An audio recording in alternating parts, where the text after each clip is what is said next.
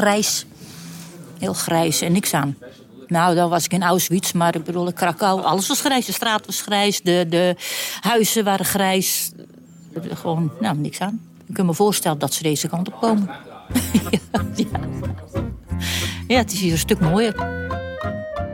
Mag ik je aan iemand voorstellen? My name is Paweł Borowik. I come from East Poland. Hij plukt komkommers in Friesland.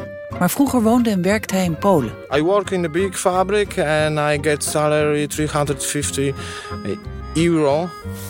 per month and I start searching a job in other place. Yeah, in other place. Voor kerst is hij terug in Radzyń Podlaski, de plek van zijn jeugd. Als mijn trein aankomt, sneeuwt het zachtjes op het kleine verlaten station. Hallo?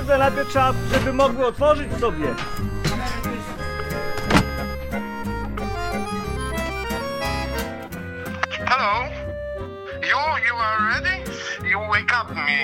I don't know what's going on with me, but I'm a little bit too long. Yeah, I just put my shoes on my feet and just wait for me. I will be hurried to meet with you. Ik ben Maartje Duin en je luistert naar deel 3 van de podcast Paweł, de Poolse plukker.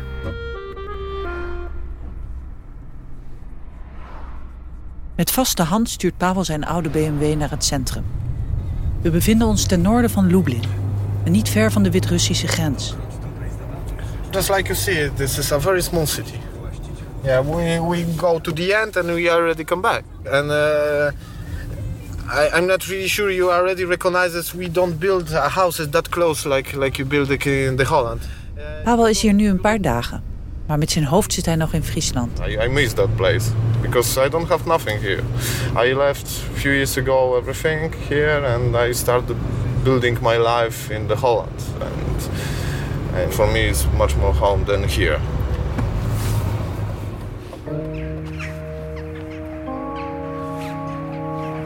Paweł laat me de enige toeristische trekpleister van het stadje zien. Het 18e-eeuwse Rococo-paleis. So we go there to see the palace. Het is 2 keer verwoest. In de Eerste Wereldoorlog door de Russen, in de Tweede door de nazi's. Over daar, in de park. Yeah. Nu staat het weer overeind. Maar het hout van de vensters is verrot en de gele verf is afgebladderd. When I was child, I played here. We ran away around the park. When I got a serious bicycle, I lost my pedal. Yeah, from my bicycle over there.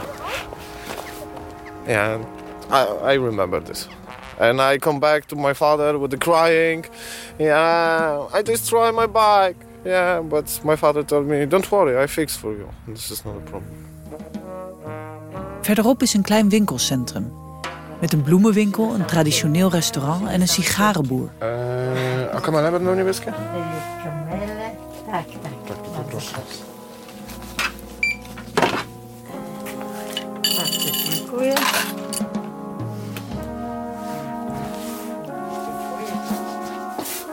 Jeszcze raz dziękuję, do widzenia. We have a lot of small store around. Yeah, very small, they're private.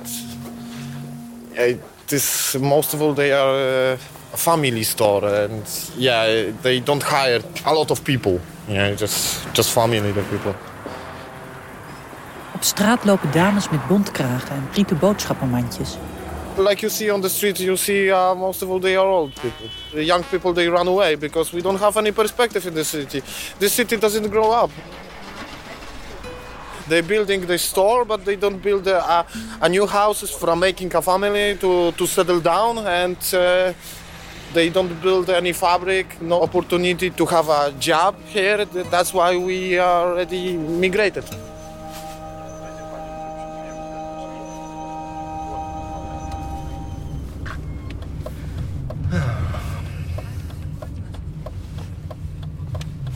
Paweł had getwijfeld of hij mij hier moest ontvangen. Hij is niet echt trots op deze plek. Ook van de achtergrond van zijn Poolse collega-plukkers weet hij weinig. Ze praat daar niet over. In my opinion, this is a little bit rude to ask them where you come from, why you live it, why you are here, not there. Yeah, for a lot of people this is a difficult question. They must move out, they must be immigrants to search a better perspective for life. It is very sad situation. Om die reden ben ik ook niet welkom bij zijn ouders thuis. Hier is niets voor haar te zien, hebben ze Paweł laten weten. They think it is very bad idea to having interview with you. Maar Paweł geeft me, nu ik er toch ben, de grand tour door zijn verleden. We passeren een grijs appartementenblok. When I was young, we lived here. 2 rooms, 1 bathroom and kitchen. We live here with the grandpas from my father's side. Yeah, and this is our first school. Yeah, and I drive on the bicycle. It was not so far, just like you see. Paweł is 31. Hij ging van school in 2004, toen Polen lid werd van de Europese Unie. Sindsdien plantte hij een bos in Zweden, reed met een vrachtwagen door Rusland.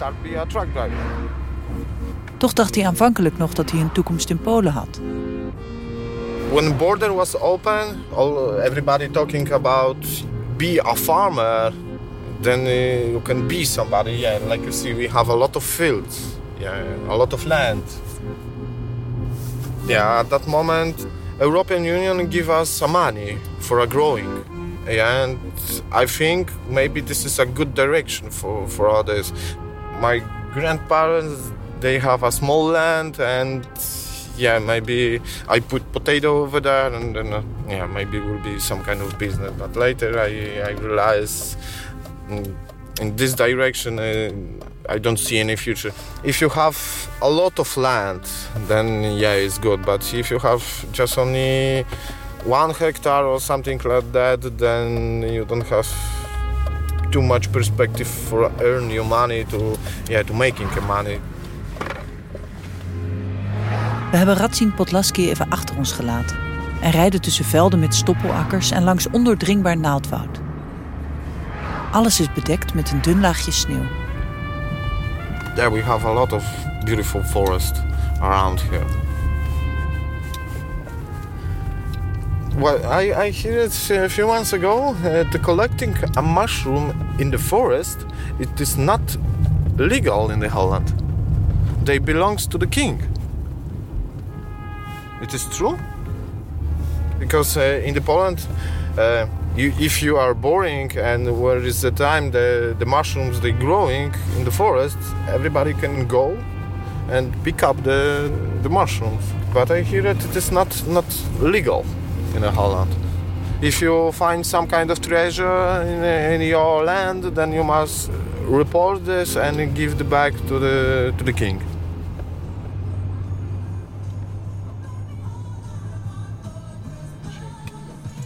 Okay. Terug in het stadje stoppen we in een buurt met gele flatgebouwen, naast de modernistische kolos van een kerk. Paweł wijst naar een balkon met knipperende kerstverlichting. Over there live my best friend, but now he is out of the border. He is a truck driver.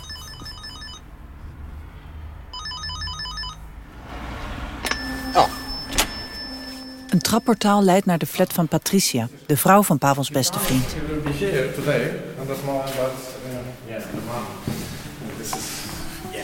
Everybody wants to have more money before the Christmas. Yeah. Hun 5e kind is net geboren en ze hebben Paweł als peetvader gevraagd. Cześć. O, Ines, to mnie nie pamięta. Dzień dobry, Paweł. Dzień dobry, dzień dobry. O. De flat is bont gedecoreerd in een combinatie van zebraprint en fuchsia. Tak, poproszę, rozpuszczalną.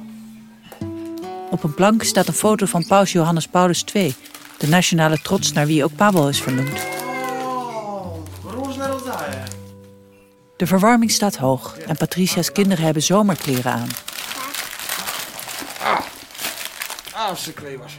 Mej mamusi. Śmieci. Mama!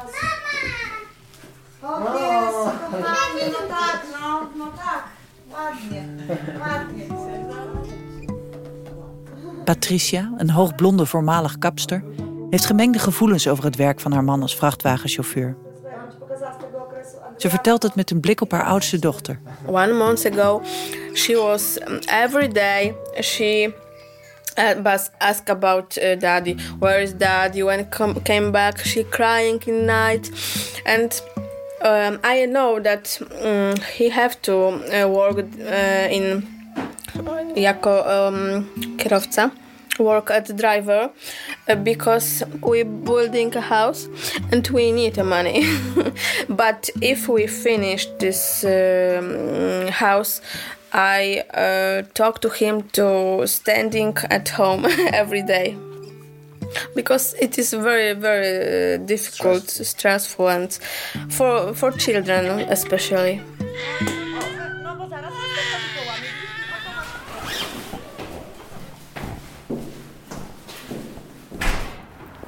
Het is donker en koud als we weer buiten staan. Paweł zet zijn capuchon op.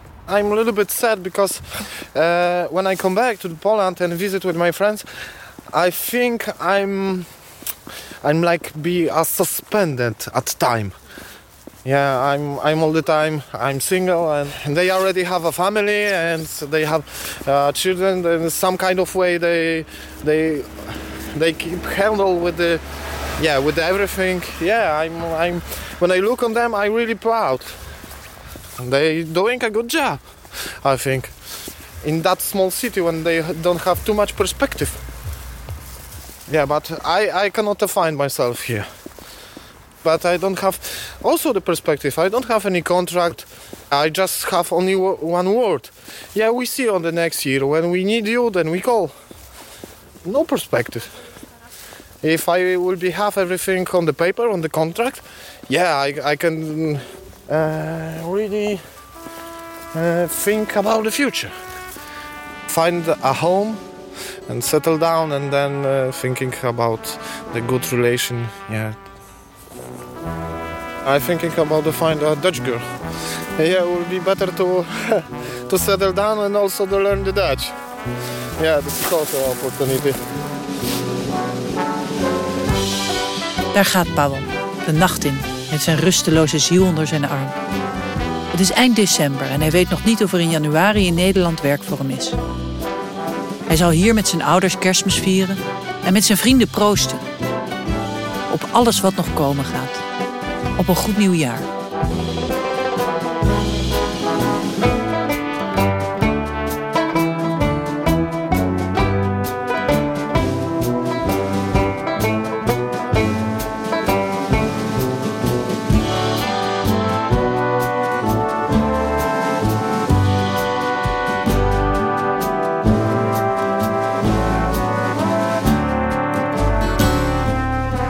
Je luisterde naar Paweł, de Poolse plukker.